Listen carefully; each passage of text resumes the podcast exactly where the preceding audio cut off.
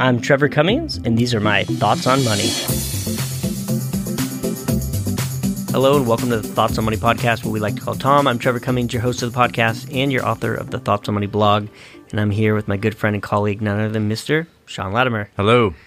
We switched the publication date of this from it was coming out on Saturdays, now it's coming out on Wednesdays. So, and I took last week off, so I feel like it's been a little bit of time. I know I had to really think about it too because I normally say good morning, but now we're recording a little bit later. I used to say happy Friday. It's not Friday, so a lot of changes. Fair enough. Yeah. So uh, it might have been 10 days since we got on these microphones. So give us some grace if we're uh, getting back into the groove. So today we're going to talk about something that I I stole the idea from David Bahnsen. So I don't want to say I, I incepted the idea, but I had this idea of how to organize my thoughts when we're giving clients planning advice.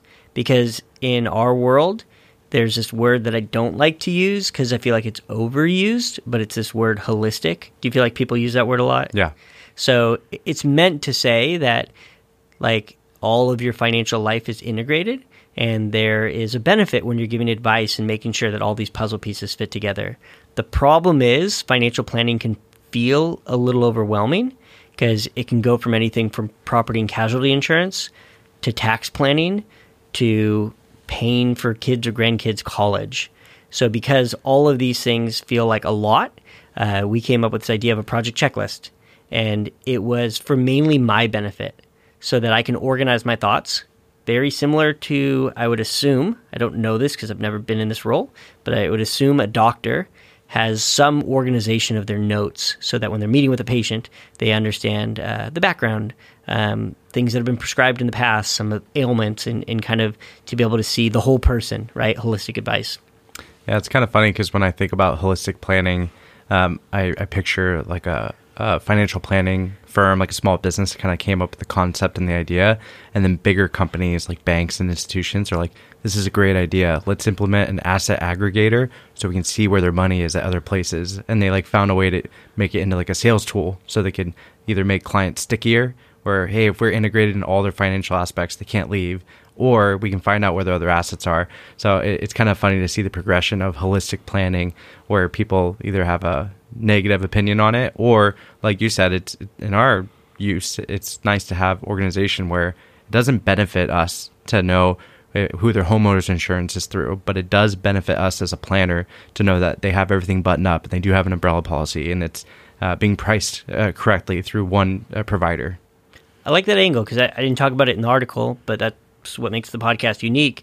You're kind of saying that there was this word holistic, which was probably a small planning office that really wanted to do a large, full, uh, encumbering like plan for somebody. But then you're like, then the marketing teams of large institutions they perverted that word uh, holistic. So that's a good place to start. To you, what does holistic planning look like, and what does it mean? It does mean just understanding the overall financial picture of the client and how those things can work together to either make the plan more efficient or uh, have it actually make sense. Sometimes you, you look at the way everything lays out as far as, uh, you know, we talk a lot about asset allocation and having an appropriate amount in cash or reserves and making sure that that just makes sense. And sometimes that, that's the low hanging fruit. And you're like, hey, time out. You either have way too much or way too little in this category, and we should almost start there. This seems like a non sequitur question, but I'm going to connect the dots. But I'm just going to ask the question first. When somebody asks you what you do for work, what's your answer? I just say I trick people. No, I'm just kidding. Uh, yeah, it's you know what's really funny is that we've talked about this. Is I have uh, a nine year old little boy and a five year old little boy, and I get that question, and you would think it's pretty easy to explain that you know I help people uh, with their money, and my five year old said it perfect. He's like, well how do you help people with money? Either you have it or you don't, or you tell them what they should spend it on. And I was like, no. But then I thought about it more, and it's kind of true. So if I'm talking to an adult, the easiest way to say it is I provide advice. I provide advice on the investment side, I provide advice on the saving side, and how all that fits together. Got it. Yeah. So the reason I'm asking that is because I think when somebody asks you the question, if they want to know what it says on your business card, right, you have to say private wealth advisor. I think that's what your business card says. But somebody might say, is that a financial planner? And is a financial planner a financial advisor? and is a financial advisor a stockbroker. So it becomes quite confusing. So I like that you nailed it down that, hey, my job, and I kind of go back there too as a fiduciary, my job is to give advice. Uh, I'm doing my job well when I can place myself in your shoes, meaning your circumstances, your preferences, your financial particulars, and then from that vantage point, give you advice of what I think is in your best interest. So we'll use that as a segue into this article. I tried to use the same analogy all the way through because I like analogies, and it was this idea of moving. Uh, I don't know when the, you used to move a lot, but I don't know how long have you been in your house? Almost 10 years. Okay. So before that, because I moved a lot. you moved a lot. so tell us what you learned from moving a lot. Well, every time was a little bit different because I think that as you're younger and earlier in, the, in life, you it's less complicated. You don't have as many things. There's not as many people, so it's pretty straightforward. And then uh, as you do accumulate more things, or the move becomes more complicated, uh, you hopefully have a little bit more resources too. So then you say, hey, this time we're going to hire a moving company, or I'm going to have someone help. Um, you know, the first time uh, it, it's kind of a funny story, but a neighbor of my parents ran like a logistics shipping company, and he said, hey, you can put all your stuff in a crate, and I'll get it shipped and moved to your new building. Well, I didn't realize, being the first time I ever moved, that's exactly what it was. It was a giant box of all my stuff in it, and it was pretty much dropped off at the doorstep at this building in New York. And with uh, the doorman kind of like laughing at me, going like, "Well, what are you gonna do now?" And I was like, I guess I'm gonna downstairs, out, downstairs in the loading dock. And I was like, I guess I'm gonna figure out a way to get all the stuff upstairs. And I guess they weren't allowed to help because of liability issues or something like that. And they felt bad for me watching me you know, 20 boxes of stuff and trying to like move this like couch thing and mattress by myself. And it, it was a mess. But anyway, uh, I went from that to the last time I moved where it was like full service white glove and I almost felt uncomfortable, but they had three or four guys and they did it so fast and it was kind of a humbling experience because I'm like, man, this would take me like a week and they did it in like three hours.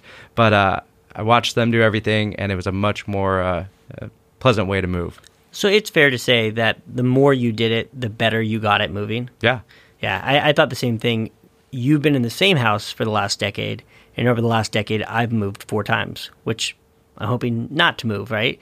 But uh, in that experience, you start to learn that having a general process, right, and even like the art of labeling things can be super powerful, right? I, I think in the first couple of times I was moving, I would just fill up boxes and then I kind of learned again, I don't know if this is the best advice, but I kind of learned like, hey, if this box is like two thirds full, but there's nothing else to take from this room, probably good to tape it off and just name it after that room because you start mixing things from other rooms, um, then it becomes quite complicated on the unpacking side. Yeah. Right. And that's what you learn when you're moving is that uh, it's a two step process. It's packing and unpacking.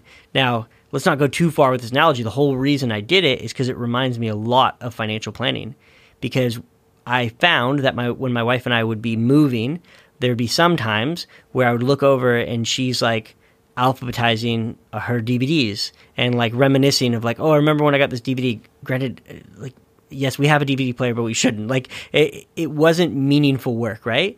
Was she staying busy? Yes. Yeah. She was staying busy. But was it like effective to the end result or objective of what we're trying to do? Not at all. I have one too. Go ahead. I remember opening a large box that cost probably when you break it down, it's based off of how much you move is like forty dollars, and it was all full of like plastic Tupperware and like cheap like silverware. And I laughed that we spent like forty something dollars to move like six dollars of stuff, and I'm like, huh, probably didn't need that box. Yeah, so uh, in the article, I included this thing called the project checklist. It was our labeling function, right? Where we could look at and say, hey, it's not exhaustive, but whatever it is, there's like, I don't know, 15 or 16 check boxes when we talk about a word we use commonly, financial hygiene, is hey, this is a really good place to start assessing your financial hygiene. Um, in these, however many, I'm not counting them, but like 16 categories, uh, there's probably ones that you have an A plus There's probably ones that you dedicate a lot of thought life to, and there's probably ones that you've never considered, right? One of those checkboxes is, and we, we won't go off a tangent and talk about this, but like charitable planning. Like sometimes that's low hanging fruit, right? We'll bring up charitable planning, we'll ask how somebody does it currently, and we'll go, oh, let me show you just like a, more efficient way to do that. And usually people are like, oh yeah, like no brainer. Let, like, let's start doing it that way from now on. Isn't it funny when you bring up like a donor advised fund or another way to do it, and it almost sounds like too good to be true, where they're like, wait a minute, why haven't I done this in the past? And you're like, I, I don't know. I feel like that's moving people because I feel like the same thing as you. These three guys showed up my house. They moved my entire house in like an hour and a half. And I was like, how is this possible? But yeah. they just knew it, right? And there, there's probably something to be said there that when you sit down with the client, it's not your first rodeo. So when you open this project checklist, it's not your first time seeing it. And I even remember when we got our house remodeled, I was extremely impressed by they had uh, this clipboard with like six or seven sheets on it and they'd go through these questions and they were trying to figure out all the things they needed, right? Because this wasn't the first time they remodeled a house.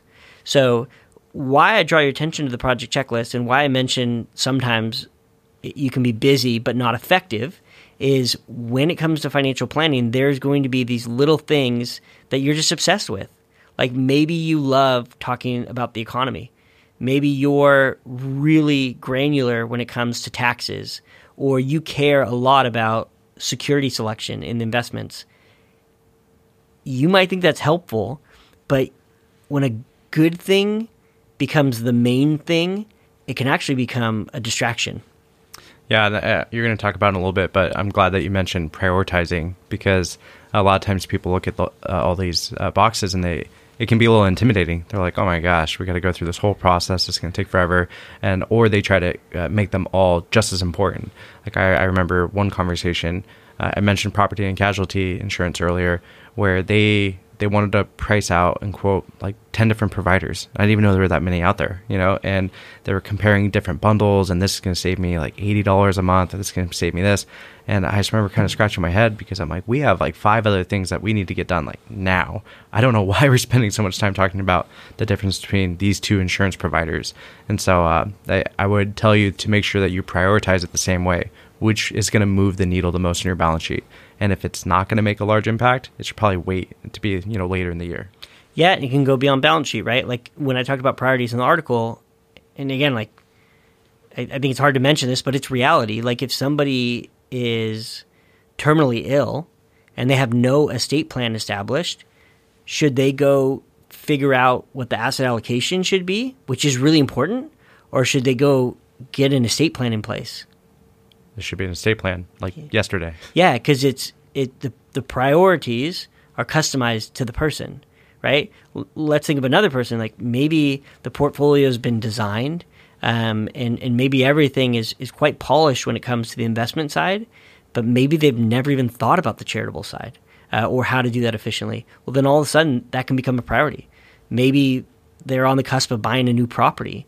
Well, how you finance that property becomes way more important than, you know, uh, long term care insurance or, or, something like that. It's not to say that uh, that on their own one of these things is more important than the other.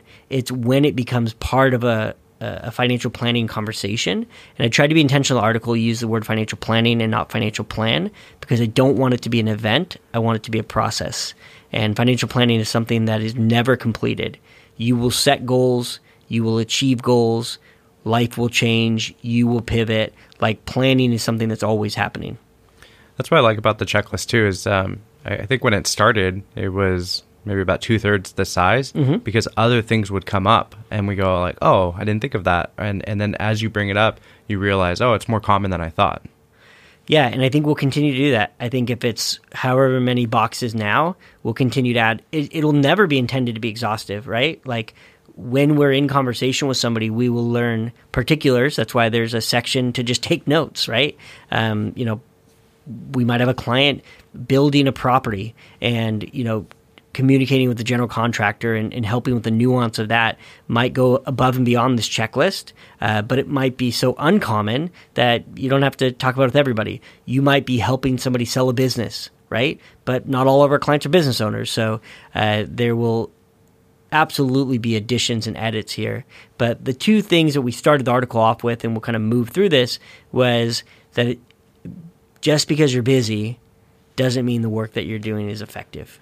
Now, you could be doing effective work and be busy, which is fine. The opposite is what can be scary, right? Like Sean said, you know, paying $40 to move a box of Tupperware that you really could have just bought right? And, and saved yourself time, effort, and cost. Um, I talked about alphabetizing a DVD set. So what you want to make sure, and I, have talked about this particular topic a lot lately. If you're going into a, a meeting with your financial advisor, and again, I'm accountable to this too. Let's make sure that when we walk out of the meeting, that we've picked one or two things from the checklist that we would love to tackle in the next three to six months.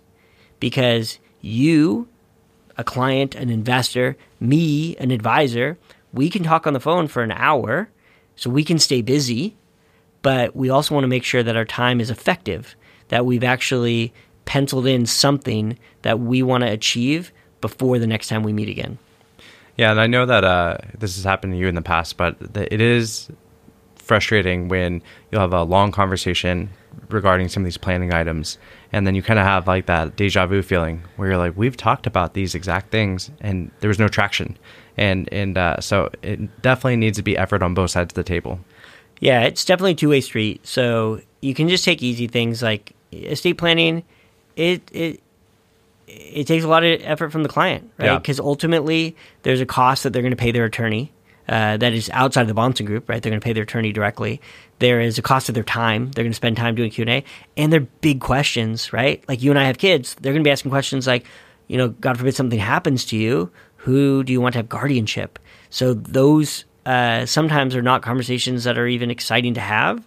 So it could it's understandable why somebody kicks the can down the road. Yep. But yeah, uh, the checklist is quite easy, right? Because you're going to click a box and say work in progress, and your hope is that at some point that'll be completed. But the unfortunate thing, and, and this happened to me so many times when I'm moving, right? Like, say we're like, hey, we're to get up at 8 a.m., my in laws are to watch the kids, and we're to start tackling this project of packing a room, right? Then all of a sudden, um, 8 a.m., we're like, oh, we're sort of hungry. So like, let's grab some bagels. Let's eat. Okay, now it's you know 8:45, and then get a little work done. Oh, I'm gonna go grab some OJ. Or like, hey, check out these photos like that just came up. Like, let's look through these photos. Okay, now we spent 30 minutes reminiscing, and then oh, like with the new house, how do you want to organize it? Let's get a piece of paper out and like start drawing. And all of a sudden, it's like 11 o'clock, and you're like, oh wow, we haven't made much progress. And I think financial planning could be really similar, right? You, you could be working with an advisor for two years and you could set up a portfolio. You could have some direction on what you're doing, but then you go back to the project checklist and you're like, hey, there's some Swiss cheese here. We really haven't made progress on a few of these like ancillary items. Yeah, that was a good point. All I was thinking about is that I remember one of the times I was moving, I think it was my dad. He's like, "Oh, you know, you're probably gonna have to throw away a lot of the stuff." I looked at him like he was crazy. I'm like, "What? I can't throw away this stuff. It's the only stuff I have." And now, when anytime we're cleaning out a room or a closet, I'm so quick to be like, "Nope, I haven't looked at this in three years. It's trash. You know, just throw it away." Yeah, uh, throwing it away is easier than packing it and yeah. unpacking it and finding somewhere for it to go. So we have this idea of it's okay to be busy and effective. Uh, just make sure that you're not busy and ineffective. Uh, Sean touched on the art of prioritizing. So, all that meant is you have to look at your own situation and look at these 16, 17, 20 different planning things you could do, right? Pour them out all on the table and then decide where do you want to start. The analogy I made in the article is that if you have a grand piano at your house, that might be a good place to start on how in the world are you going to move that from your current house to your next house. Like going and packing dishes doesn't need a lot of planning, right? Maybe you went and got some bubble wrap, you have the right boxes, um, but you can just do that off the cuff. Um, you're going to have to do some planning to move that grand piano. So you prioritize your list, making sure that some of the things that, uh, like estate planning, that might not be able to be tackled today, you are calendaring or you're making a plan to get those things achieved. Yeah, I, I think that this goes with prioritizing, but you know, the more important things are going to come to light first. You know, uh, as far as saving for retirement, estate planning, uh, those are like the building blocks. It's like, okay, I need to have a bed when I get to my new place or something like that. So, um, I, I think I think that's what I got the most out of it is just making sure that you prioritize the list and then just know that uh, it is it is going to be a work in progress for a majority of the items. Agreed. Uh, the next section I talked about, I called it Be Honest and Be Accountable. So I also know with moving, I've done this way too many times. Um, I have been very blessed that the last few times I've moved, there's been a spare room, right? We've we've always bought a house a little bit bigger to prepare for a growing family. So spare room can be your worst enemy because it becomes this uh, indoor garage space. It's like the everything drawer, Yes. but a whole room of stuff. Yeah, it's the it's the junk drawer room or the junk drawer closet. So what I end up doing is we get like ninety percent done with the move or the unpacking, and I take the last ten percent and I shovel it in this room. And my wife can attest to this because that room lives for like six months. Uh, so the, pro- the the the process really isn't done. And one of the things with this idea of be honest and be accountable, I mentioned the article. I always shut the door. I always shut the door. I don't want to see it because it reminds me that I'm not done. So having a checklist um, and something uh, that is a one pager that is uh, highlighting for you those unpacked boxes is really really helpful. And the one thing I, I, I drew kind of in the article was just because the door's shut and you can't see it, it doesn't mean that the work is done. So you could not look at the project checklist. That's fine. But the work's still not done. Yeah, I think a lot of times people uh, they're they're just fine with status quo, or they don't want to make a decision, and so they just ignore it. But by doing that, you are making a decision. And uh, the project checklist it works well for us too as advisors because it, it's kind of that accountability tool for both sides.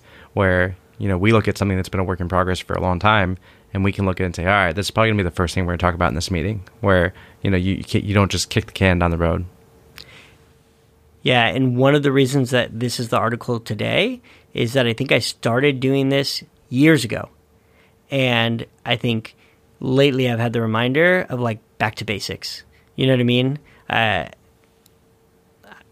I have to talk about basketball. I'm sorry, but Sean and, Sean and I play basketball.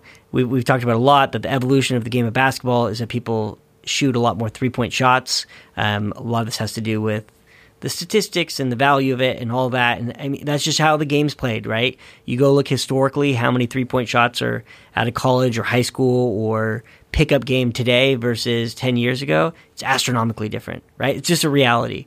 Uh, one thing I've noticed is, again, we just do it for fun. So it, it allow me, uh, humor me.